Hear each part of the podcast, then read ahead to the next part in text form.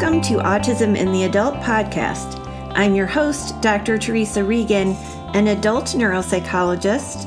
I specialize in brain behavior relationships for those 14 and older.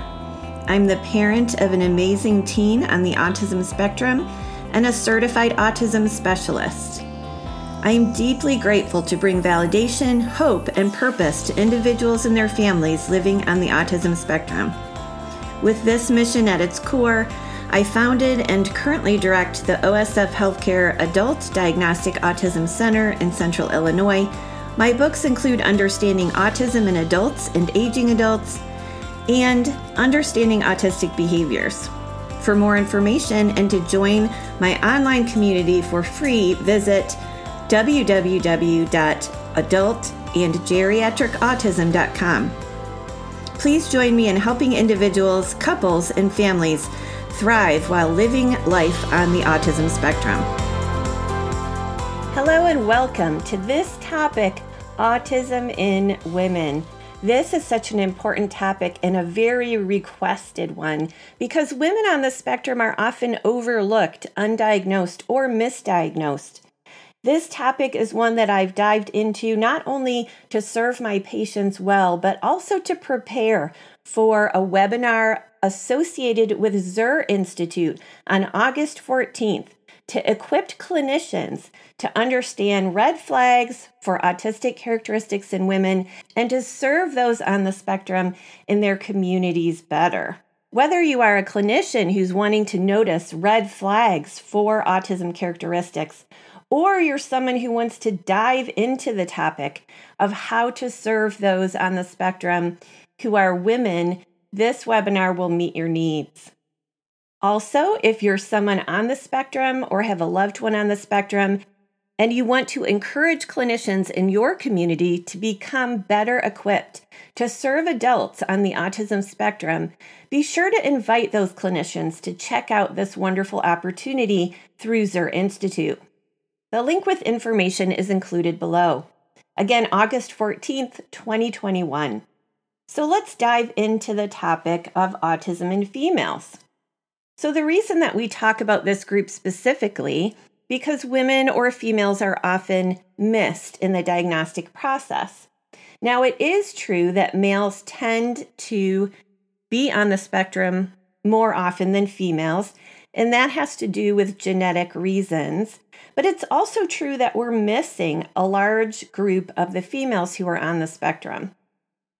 Traditionally, we think of four males to one female as being on the spectrum, but studies now show that if we were actually capturing all the females on the spectrum, it would be more like two males or three males for every female with a diagnosis. So, what we see from the research is that females are at substantially elevated risk of their autism spectrum being undiagnosed or misdiagnosed. And when females are identified correctly, they're often identified years after a male would be identified with similar characteristics. The common misdiagnoses I often see include obsessive compulsive disorder, borderline personality disorder, bipolar disorder, ADHD, anxiety, social anxiety, eating disorders, and PTSD. Now, some of these conditions can certainly occur alongside the diagnosis of autism. For example, someone certainly may have a history of trauma, show the PTSD features, but then the autism features are overlooked. Other conditions really are diagnosed incorrectly. For example, borderline personality might be diagnosed for the individual who really lacks a sense of themselves, their own identity, what's going on inside them, and also has perhaps intense relationships but has trouble maintaining them. So there's a lack of stability in relationship. This is often true on the spectrum as well. Bipolar might be diagnosed because everyone on the spectrum leans toward having difficulty staying centered with their emotions and behavior. Some people on the spectrum lean toward external reactions like meltdowns, arguments, outbursts. Others lean toward flight behaviors. I need to escape this situation. I need to hide. I need to withdraw. Still, others might lean toward freeze reactions.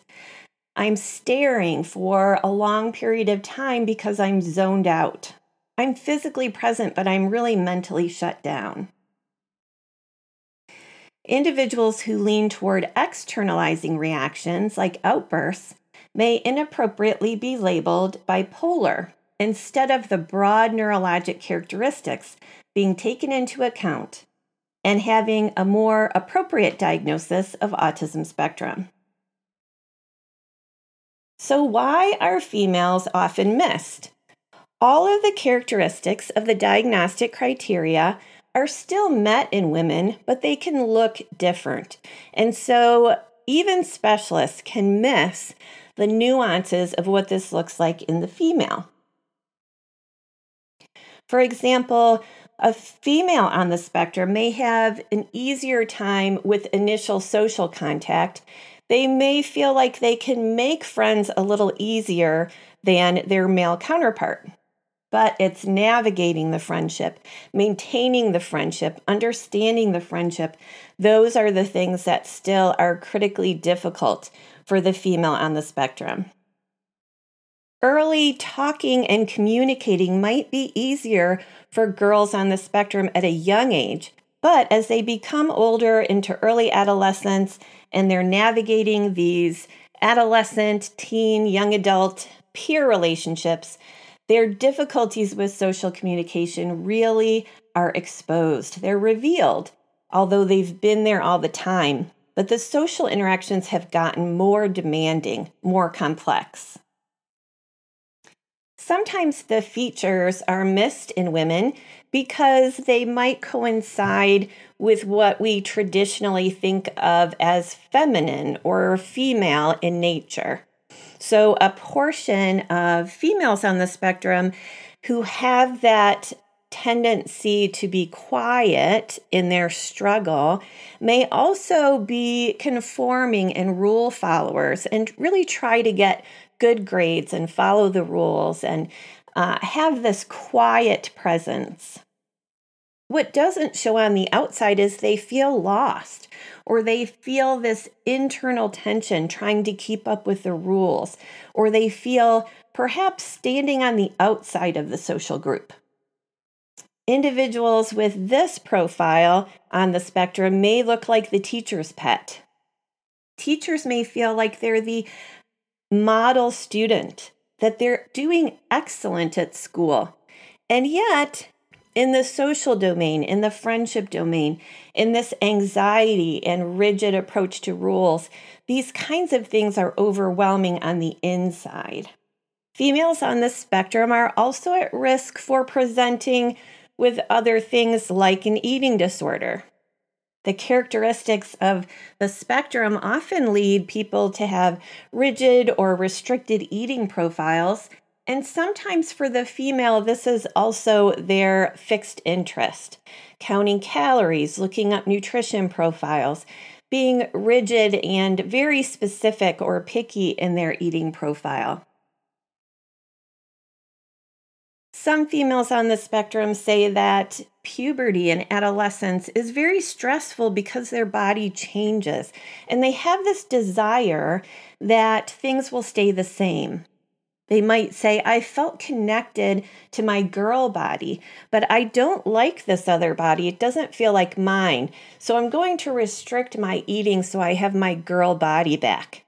The intense interests of women on the spectrum may seem more conservative, more worthy, more valuable uh, than those for men. And therefore, the fixed nature, the intense nature, may be overlooked.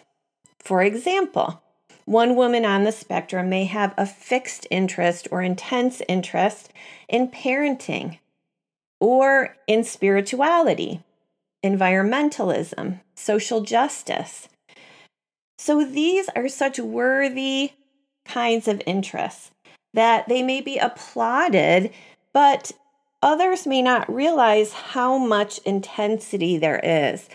and how much stress or inner turmoil that toll may take. One way of thinking about it is if this interest were removed from their life, what would be left? Would they have a broad and fulfilling life, or would they really have not much left if you took out the intense interest on environmentalism or on serving children in their community?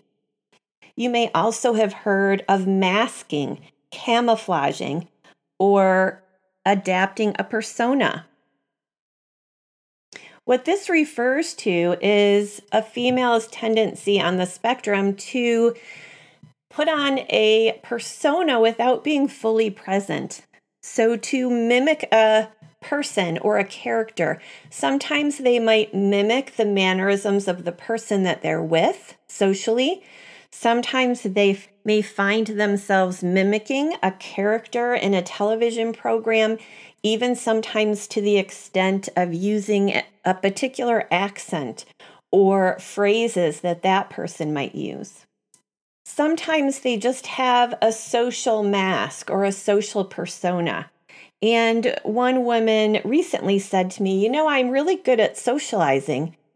And then she paused and said, Well, I'm really good at faking it. And she said, You know, somebody at a social gathering recently said to me, I really can't read your facial expressions. And so then we get into whether this is really a good social connection, whether it's easy and efficient, or whether this person is struggling.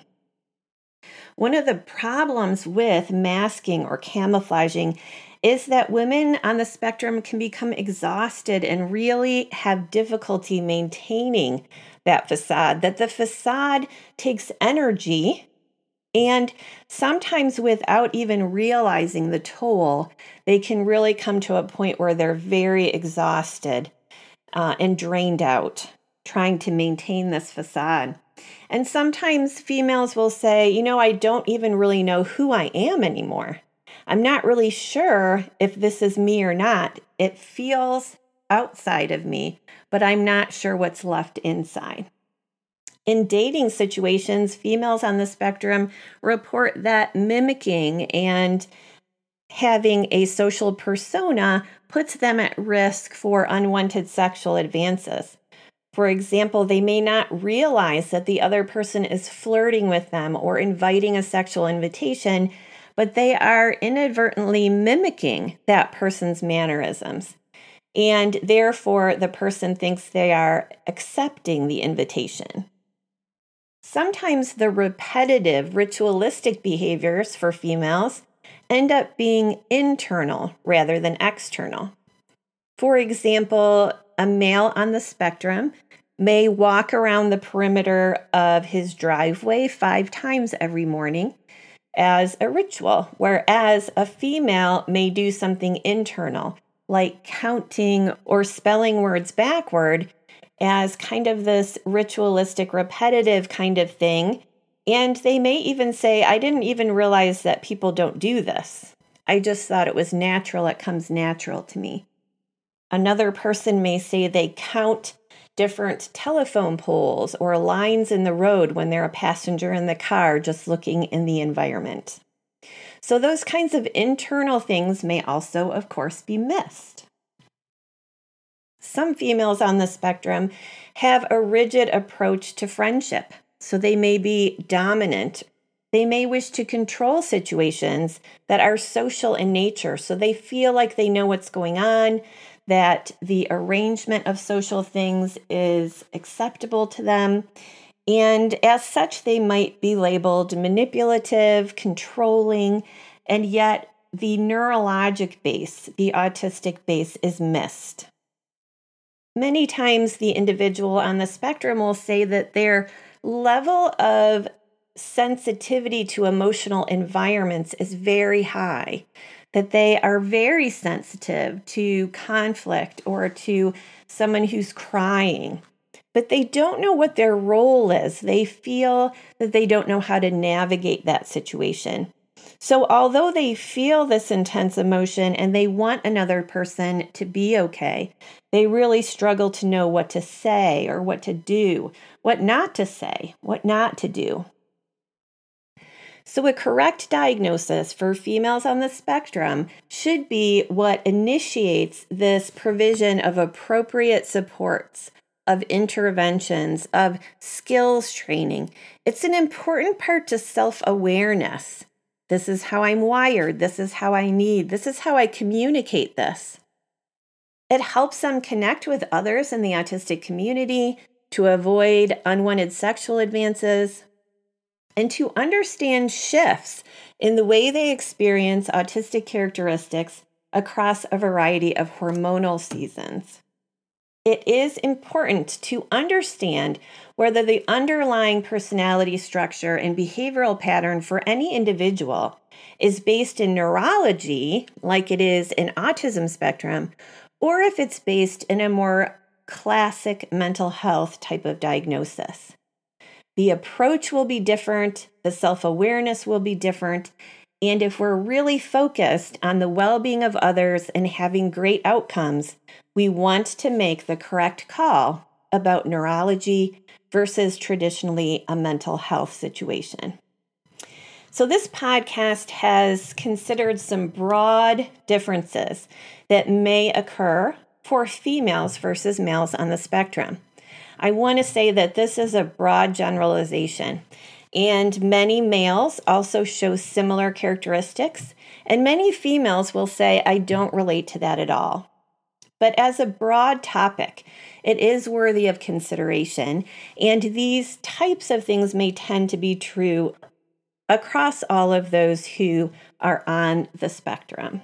Again, I hope you encourage clinicians in your area to check out the opportunity to listen to a two hour live interactive webinar about the topic of autism in women on August 14th through Zur Institute. The link is below. Thanks for joining me, and I hope to have you back soon.